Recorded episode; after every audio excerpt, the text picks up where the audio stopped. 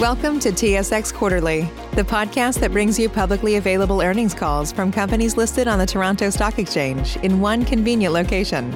Gone are the days of looking through confusing websites. You'll find the important information right here. Enjoy the call.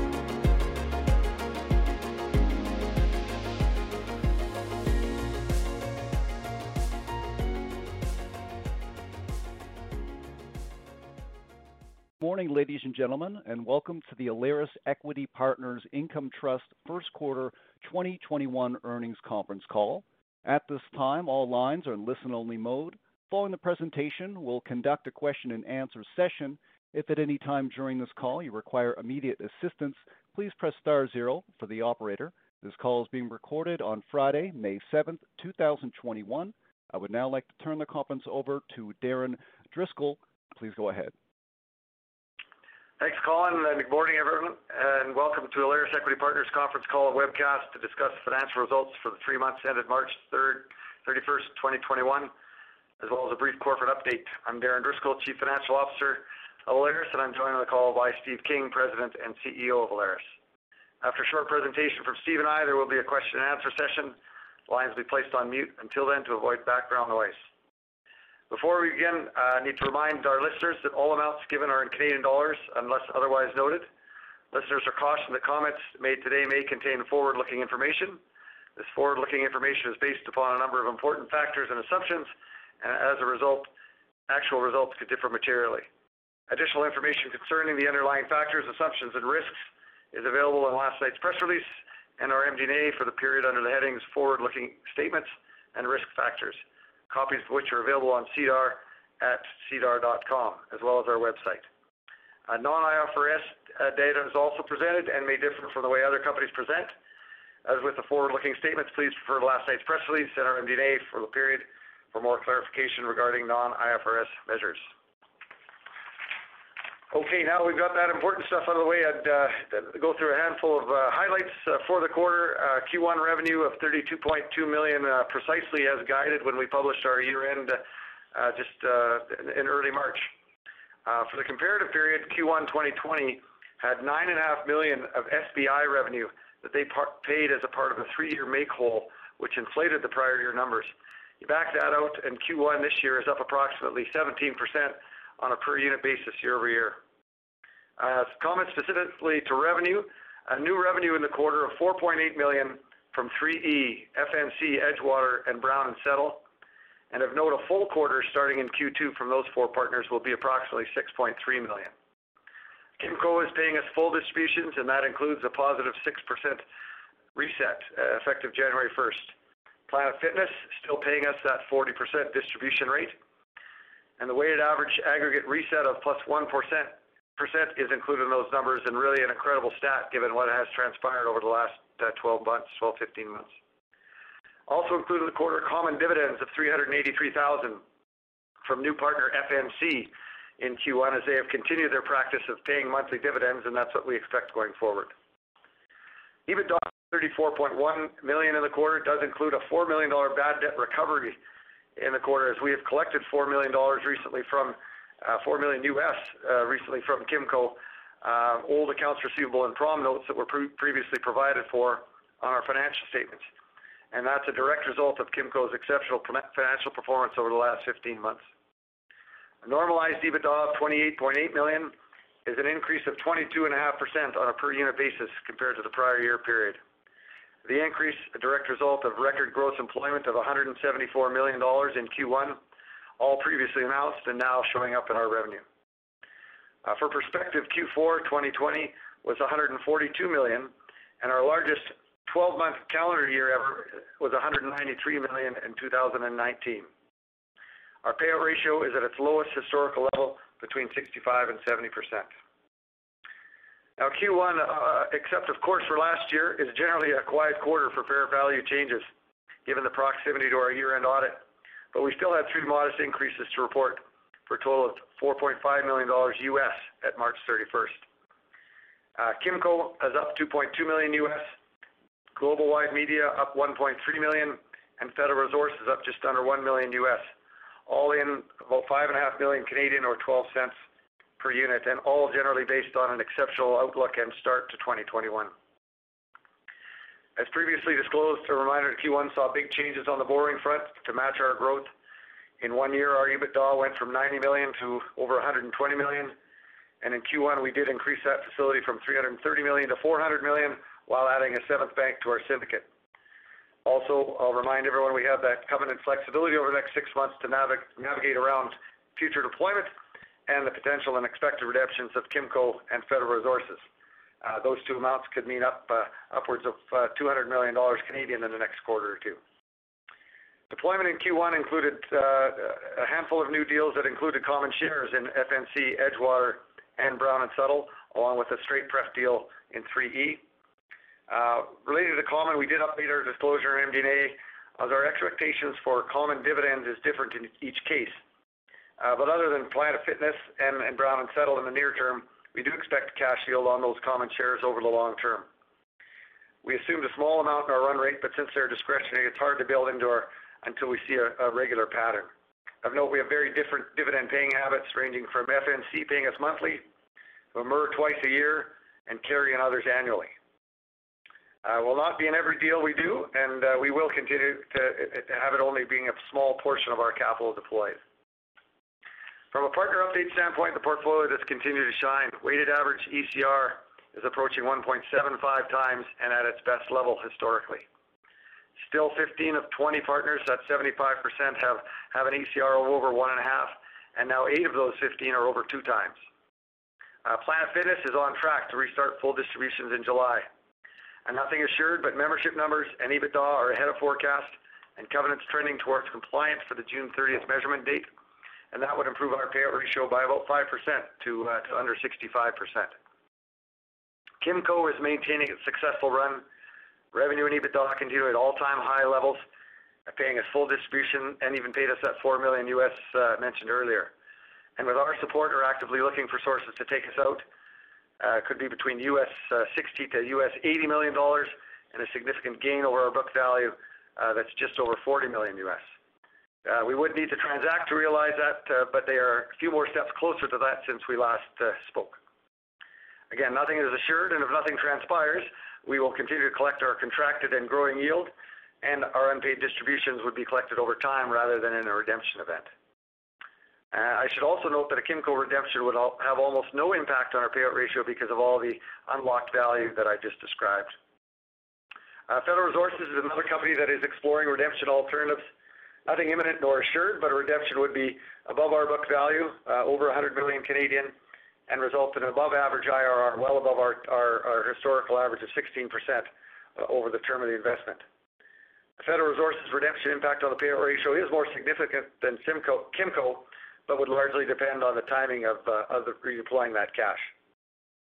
The combination of these two redemptions would provide over 200 million, as I mentioned, that would reduce our debt levels and more importantly, provide additional capital for reinvestment into 2021.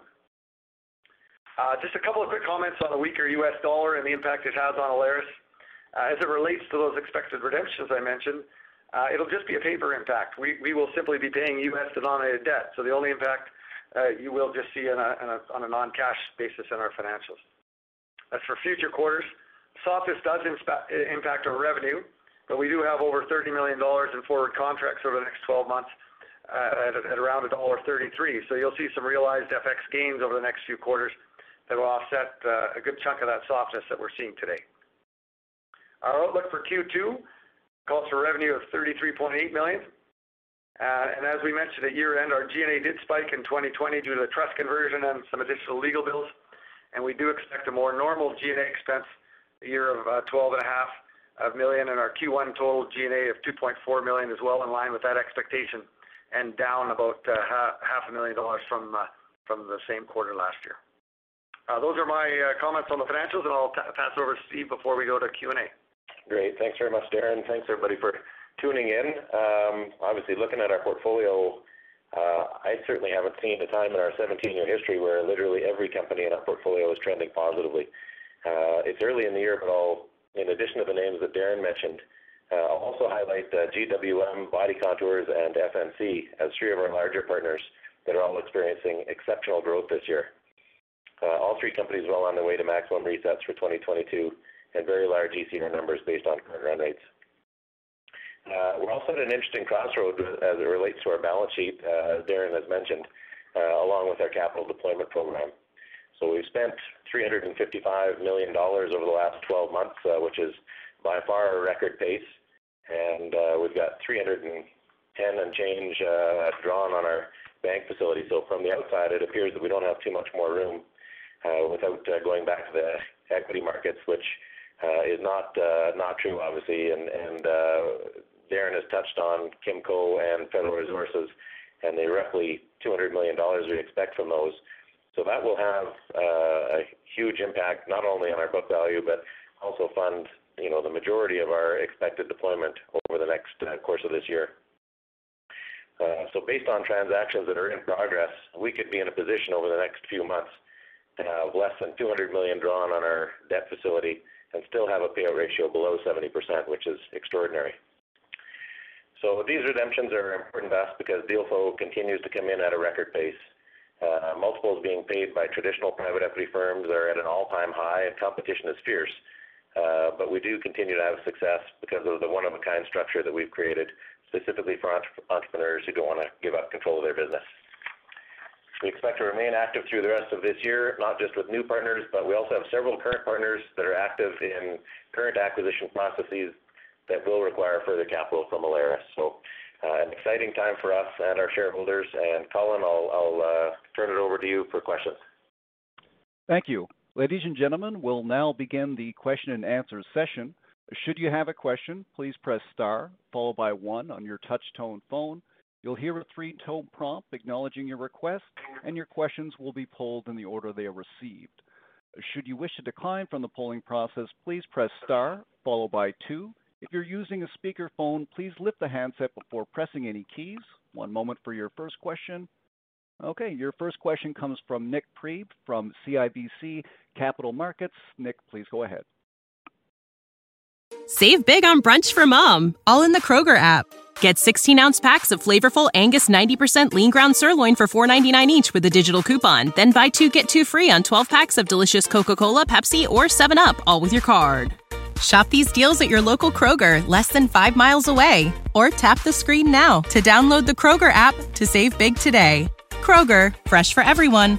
Prices and product availability subject to change. Restrictions apply. See site for details. Okay, thanks. Um, just a couple questions on Planet Fitness Growth Partners. Um, in the event that they resume full distributions in July, uh, would there also be a plan to catch up on previously deferred distributions? And and if so, um, I assume it would be consistent with your prior treatment where those revenues would only be recognized when they're received. Just uh, some comments on that would be helpful. Yeah, you bet, Nik. There is a plan. Uh, the plan is to get full distributions going starting July, and then there is a plan to start catching up of about 200,000 dollars a month starting in January of 2022. Uh, they also can pay more if they have more cash to do that, but that's kind of the the plan that we've set in place, obviously subject to bank covenants and things like that. Uh, that's the plan. And you are correct, we will only uh, record that uh, as it comes in. And so uh that will provide us a little extra boost to, you know, the first handful of quarters in 2022. Okay, got it. That's helpful. And then um I think you had pointed out that it would improve the payout ratio about 4%. That's already building on an all-time low. So I'm just wondering how you're thinking on the longer term payout ratio has evolved throughout the pandemic. Like, I presume it's partly a function of the deployment opportunities you have in front of you, and you discussed that a little bit, but just interested to see how your thinking's evolved on that front. Yeah, I think uh, our strategy is to keep our payout ratio below 70% uh, long term. So, you know, with Planet coming back on um, and redeploying that capital that's uh, expected to come in, we'll be in a position, I guess, as a board to make a decision on whether to increase the dividend later this year or just uh, continue to drive our payout ratio down. So we'll have to consider the impact, the potential impact on our cost of equity um, uh, and the impact of having a lower payout ratio. So we'll uh, figure that out probably in you know, Q3 time. Okay. And then uh last one for me, just a point of clarification on Federal Resources um, and the reset. Like, my understanding was that a top of the collar reset was expected, but it looks like the Q1 revenue rate was unchanged on a sequential basis. It's possible I misinterpreted that, but I just wanted to get some color on that. Uh, it certainly uh, was a top of the collar reset. Uh, there are some small nuances from year-over-year. Some people, some partners pay it to catch up. Sometimes I do believe it probably relates to the prior year quarter being a little higher than it should have been, Uh, in that their -6% wasn't properly uh, set. So uh they had at a current run rate, um, uh, Federal Resources of $11.3 million, and that should be their regular quarterly dividend um, going forward. Got it. Okay, that's helpful. All right, that's it for me. Thank you. Thank you. Your next question comes from Scott Robinson from Robertson sorry, uh, from RBC Capital Markets. Scott, please go ahead. Thanks. Good morning. Morning. So the first question I have is regarding the valuation ranges for Federal and Kimco. Uh, first on Federal, I guess, you know, why the range? Um, you know, just get a little color on, you know, the premium. I thought it was contractual. Uh, the second on Kimco. Darren, I think in your opening remarks, you said the bottom range of 60. On the press release, it says 70. If you could confirm that. Um, and then also, you know, what has developed over the past quarter that has led you to increase the range and also narrow it? Sure. Okay. I'll start I'll start with Kimco, and uh, and I misspoke on my my comments. We certainly don't expect anything towards that bottom of that range with Kimco based on on what we're seeing. So it will be, uh, you know, north of uh, north of 70, Um, as long as again, as long as they transact. Uh, but based on the indications of interest that we're seeing on uh, on taking us out, uh, we're we're quite uh, we're quite positive on that one. For Federal Resources, we did have to make a change in our disclosure. There is a um, a strange nuance in the repurchase calculation. So if it's just a flat out redemption where they just buy us out, it is $86 million. If there is a third-party sale, there is some consideration of a third-party multiple that can bring that down a little bit. And so uh the range we had to put in, it should read $75 million-$86 million. We still do expect the higher end of the range. But but there is a possibility we get less if the redemption does end up being a third-party sale at a lower multiple than we're expecting. Again, that was just uh, something that we thought that it's not 100% assured at 86, and so we should provide a range. But certainly we'll be above our book value. Got it. Okay, that's helpful. Um then I guess looking at the G&A line, uh, this quarter was about $2.5 million. In the MD&A, you guys are sort of guiding towards $12.5 million. Um, you know, is there some sort of seasonality that, you know, we should be aware of? Or, uh, was this quarter just, you know, exceptionally low? Yeah. Included in not uh in that uh, 12.5, it would be the uh, performance bonus for for management, which doesn't hit till Q4. and That's on that based on a percentage of the increase in distributable cash per share. So there's a $1.5 million, uh, basically a placeholder, which is kind of what we put paid last year. That would be a Q4. The rest would be as is. So I think Q1 was a little lighter than expected. I think Q2 will also be a little lighter. You know, again, our travel expenses are still way way down. Um, We have a a conference where we host all of our partners. That is usually in Q2. Uh, That will definitely not be in Q2. Might be in Q3 if we can pull it off. Uh, but I think, you know, sort of 2.5 a quarter right now is good with a with a bump in Q4 with an accrual for the uh, um, uh, discretionary bonus. Got it. That's helpful. And I guess my last question, switching gears a bit. I see on your website you guys post an ESG report, so thanks for that. Um, I guess, you know, in terms of managing the ESG at Alaris itself, but also like investing through an ESG lens, um, you know, how do you guys think about the potential benefits to Alaris? Uh, you know, do you think it could help you compete more in these bids um, and deals if you guys have a track record of being an ESG-friendly company? You know, do you think it could help attract better talent or potentially, you know, garner more favorable credit terms? You know, how should we think about that? Yeah, I don't see that it would uh, help us too much uh, in bidding for new deals. But um, you know, certainly in terms of you know uh, attracting, continuing to attract good talent, it's something that more and more people are gonna look for. And uh, you know, I think it will have an effect on every company's cost of capital, not just debt, but equity as well. So those are all considerations in in getting with the times and making sure that we're uh, we're leaders in that. Great. Thanks. That's it for me. Your next question comes from Gary Ho from Desjardins. Gary, please go ahead. Thanks, and good morning. My first question, can you talk a little bit about the capital deployment pipeline on the new investment side as well in terms of the follow-on next tranche for BCC, where uh where are they at in meeting the financial threshold and/or other uh on the on the radar? Yeah. BCC has uh, far surpassed the uh, threshold that they would need to do that uh, that next tranche. Um, so that would be one of the prospective follow-on deals that that I was referring to. Um, they're also um, doing essentially an acquisition at this time as well. So, so yeah, very exciting times at BCC, not just with that, but their their organic growth has been has been phenomenal. Uh, that's one. Uh, there's a couple of other companies that uh, in our portfolio that have that have LOIs outstanding on acquisitions that we're working through. So none of them are large on their own, but you add all those follow-ons up and I think it'll have a meaningful impact on our deployment for this year. Um and then uh on the on the new deal side, as I mentioned, you know, our deal flow is at record levels. Uh, I think a lot of the industry took some time off uh, at the start of the pandemic last year. Uh, certainly has come roaring back and then some. So that that's a positive. It's also a negative. The multiples being paid are at all-time highs.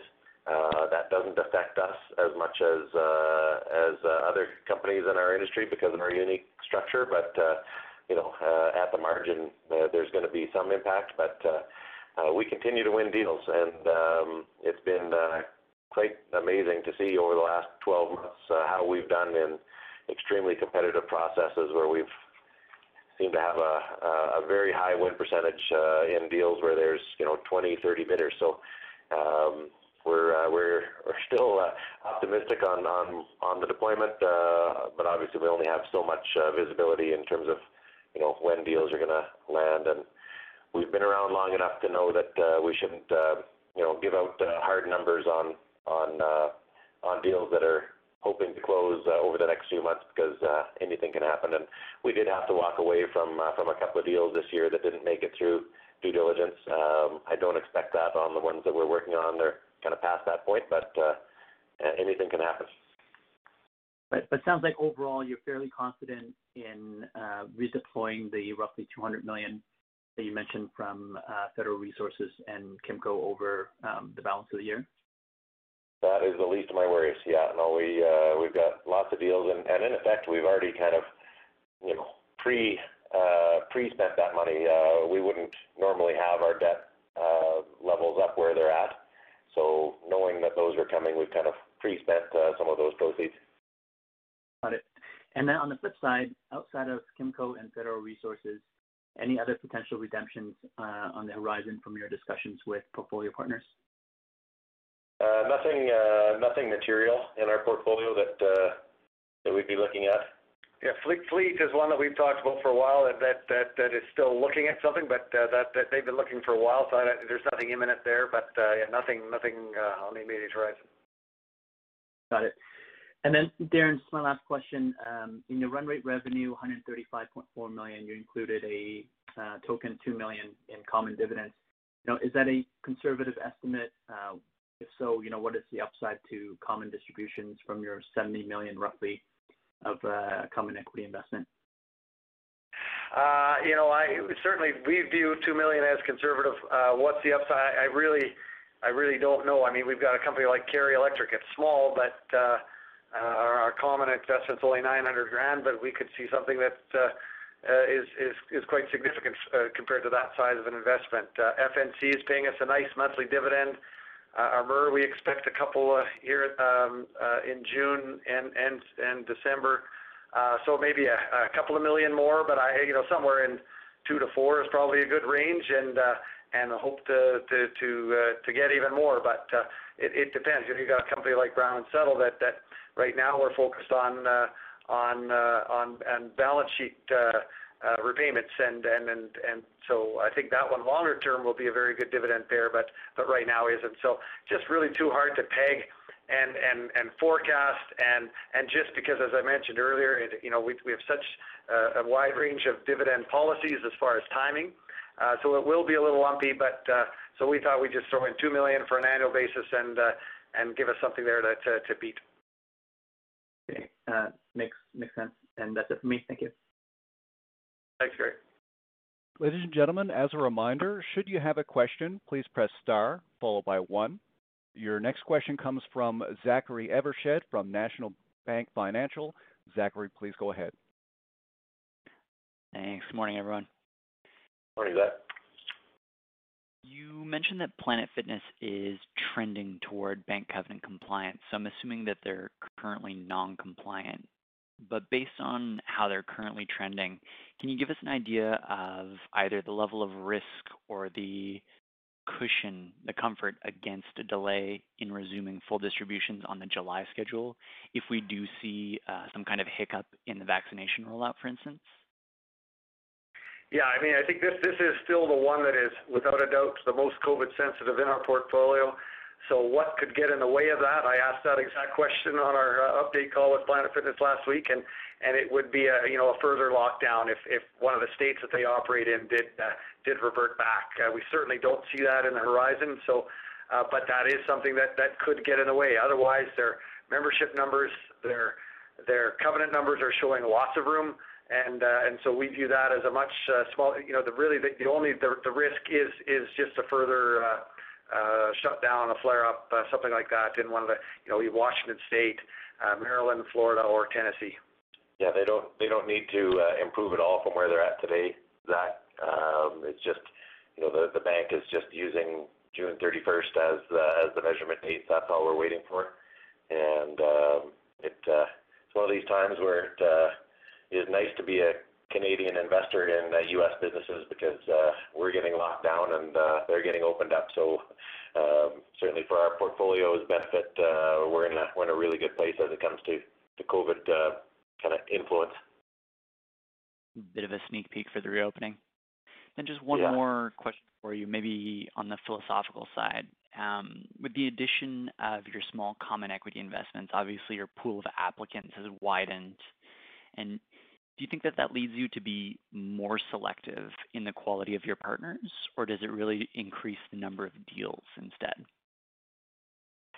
Yeah, I think I don't know if I'd say more selective. We've we've always been very selective, but uh, you know, it does require a slightly different lens uh, when you're when you're looking at a deal where, you know, because our prefs have always been capped on the upside, um, we've never been, you know, too concerned about, you know, a company's forecasts, uh, you know, huge growth and whatnot, because we didn't get to participate in all that. You know, it's all very nice for the entrepreneur, the uh, the common equity owners, but, you know, we were strictly looking at cash flow stability. Um, now with a chunk of common on most of these deals, um, you know, that is, you know, a bigger factor for us uh, to evaluate the, uh, you know, the growth prospects of each of these companies.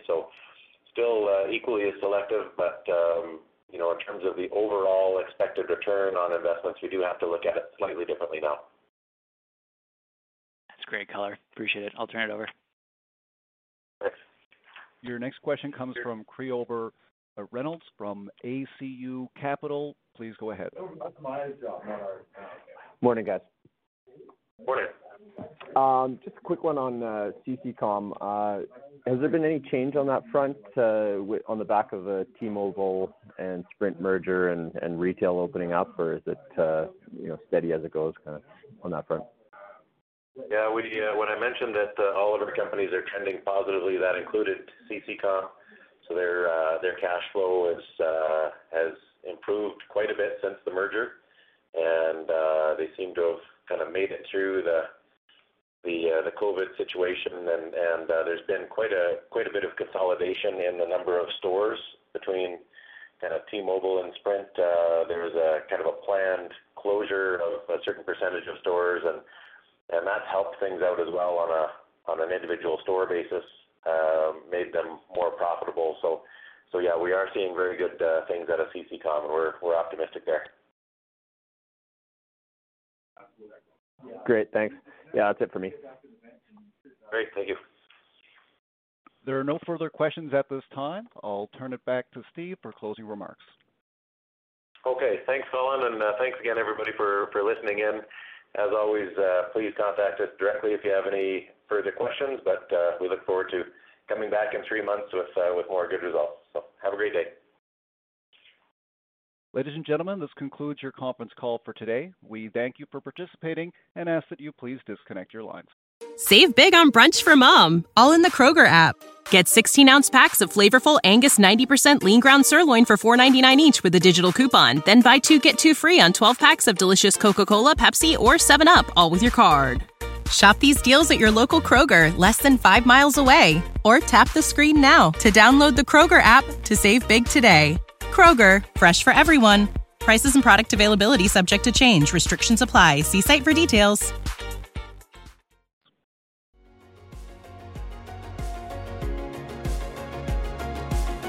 Thank you for listening to TSX Quarterly. If you enjoyed the cast, remember to leave a good rating. And remember, for any additional inquiries, please consult the company's investor relations section on their website. See you next time.